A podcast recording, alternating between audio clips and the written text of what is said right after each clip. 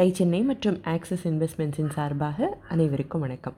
பல நிறுவனங்கள் தொழில்நுட்ப வளர்ச்சியை ரொம்ப அழகாக பயன்படுத்தி பிரமாதமாக வளர்ந்துக்கிட்டு வராங்கன்னு நமக்கு தெரியும். அதில் வேகோலுக்கு தனி இடம் உண்டு. இந்தியாவோட ஃபுட் செக்டர் ஒரு ஹை க்ரோத் ஹை ப்ராஃபிட் தொழில்துறையாக உருவெடுத்துக்கிட்டு இருக்கிற இந்த காலகட்டத்தில் விவசாயிகளும் அந்த வளர்ச்சியில் பங்கு பெறணும் அவங்க வருமானமும் அதிகரிக்கணுங்கிற நோக்கத்தோடு தொடங்கப்பட்ட வேகோல் அக்ரிடெக் துறையில் டாப் செவன் நிறுவனங்களில் ஒன்றாவும் இந்தியாவிலேயே வேகமாக வளர்ந்துட்டு வரும் டாப் 50 ஸ்டார்ட் அப்ஸில் ஒன்றாவும் பாராட்டப்படுறது அதிசயம் இல்லையே? இவங்க நேரடியாக பார்ட்னர் செஞ்சது விவசாயிகளோட. அதுக்கும் மீறி தரமான விதைகளை விற்கிற நிறுவனங்களோட பார்ட்னர்ஷிப்ஸ் வேறு வச்சுக்கிட்டாங்க. இவங்களோட வேளாண் விஞ்ஞானிகள் பயிர்கள் வளரும்போதே விவசாயிகளோட தொடர்பு கொண்டு இடையில் வேறு ஏதாவது பயிர் செய்யலாமா? எந்த அளவுக்கு பயிர்கள் பாதிக்காமல் பூச்சிக்கொல்லிகளை உபயோகிக்கணும்? இந்த மாதிரியான அறிவுரைகள் சொல்கிற அளவுக்கு விவசாயிகளோட தொடர்ந்து தொடர்பில் இருக்காங்க. சாயில் டு ஸ்கேல் அப்படின்னா எந்த அளவுக்கு ஈடுபாடு இருக்கணும் அப்படிங்கிறதுக்கு வேக்கூல் ஒரு மிகச்சிறந்த உதாரணம். இதில் இன்னொரு விஷயமும் இருக்குது விவசாயிகளோட இந்த அளவுக்கு தொடர்பில் இருக்கிறதால தான் ஒரு பரம்பிய சாகுபடிக்கு இவங்களால் திட்டமிட முடியுது. எல்லாரும் ஒரே நாளில் பழங்களையோ காய்கறிகளையோ சாகுபடி செஞ்சால் என்னவாகும் இல்லையா? தொடர்ந்து விளைச்சல் இருந்தால் தான் விவசாயிக்கும் வருமானம் கிடைக்கும். இவங்களும் கஸ்டமர்ஸுக்கு கன்சிஸ்டண்ட்டாக சப்ளை செய்ய முடியும். ஸோ இவங்க பயன்படுத்தின முறை ஸ்டாகரிங் கல்டிவேஷன் கட்டுப்படுத்தப்பட்ட தவிர கணிக்கக்கூடிய உற்பத்தி இருந்தால் சரியான முறையில் விளைச்சலை வீணாகாமல் பயன்படுத்தவும் முடியும். நல்ல விலையில் விற்கவும் முடியும் இல்லையா? திண்டிவனத்துக்கு பக்கத்தில் இருக்கிற ஒரு விவசாயி தன்னோட நிலத்தில் விளையிற மிளகாய் மற்றும் இதர காய்கறிகளை கோயம்பேடு மார்க்கெட்டுக்கு விற்கிறத விட வேக்கூலுக்கு விற்றா ஒரு கிலோவுக்கு ரெண்டு ரூபாய் அதிகமாக கிடைக்கும். அப்போ ஒரு மாதம் முழுக்க ஐயாயிரம் கிலோ உற்பத்தி செய்கிறாருன்னு வச்சுப்போம். பத்தாயிரம் ரூபாய் அதிகம்தானே? இது ஒன்றும் சின்ன அமௌண்ட் இல்லையே. இடைத்தரகர்களுக்கு விற்றா முதல்ல பத்து பர்சன்ட் கமிஷன் கொடுக்கணும்.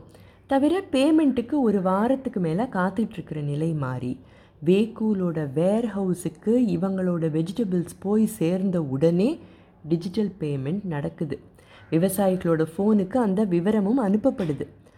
அடுத்த ரெண்டு வருஷங்களில் நாடு முழுக்க இருக்கிற எழுபத்தைந்தாயிரம் விவசாயிகளோட பார்ட்னர்ஷிப் ஏற்படுத்திக்கணும் அப்படிங்கிறது தான் வேக்கூலோட குறிக்கோள்.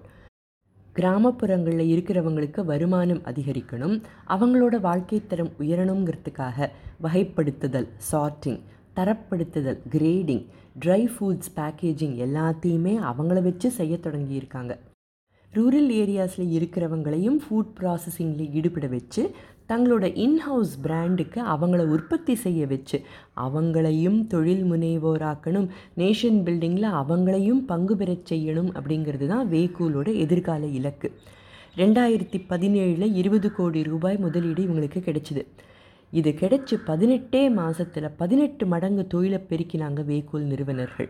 இதை தவிர மேலே இன்வெஸ்ட்மெண்ட்ஸ் கிடைச்சிக்கிட்டு தான் இருந்திருக்கு.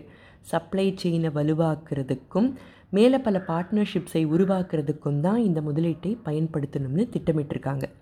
நாலு நாட்களுக்கு முன்னால் சித்தி விநாயக் அக்ரி ப்ராசஸிங் யூனிட்டில் இன்வெஸ்ட் செய்ய முடிவெடுத்திருக்காங்க. உருளைக்கிழங்கு சப்ளை செயினில் இந்த நிறுவனம் ரொம்ப ஸ்ட்ராங் இந்த பார்ட்னர்ஷிப்னால் உருளை விளைச்சல் ஸ்டோரேஜ் ப்ராசஸிங் இவையெல்லாம் இன்னும் வலுவாக்கப்படும் அப்படிங்கிறதுக்காக செய்யப்பட்ட இன்வெஸ்ட்மெண்ட் இது.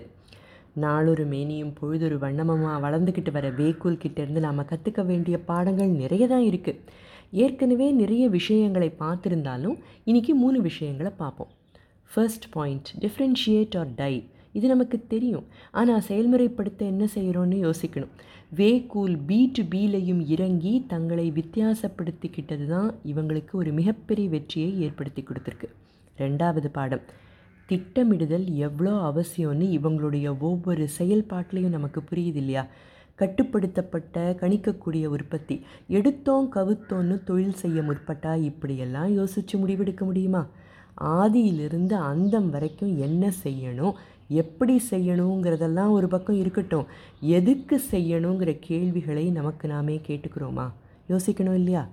மூணாவது இன்டெகிரிட்டி நேர்மையாகவும் நாணயமாகவும் ஒழுக்கமான கோட்பாடுகளோடையும் தான் தொழில் செய்யணுங்கிற வேகம். வேர்ஹவுஸில் பொருள்கள் வந்து சேர்ந்த உடனே விவசாயிகளுக்கு பேமெண்ட் போகிற ஒழுக்கம்.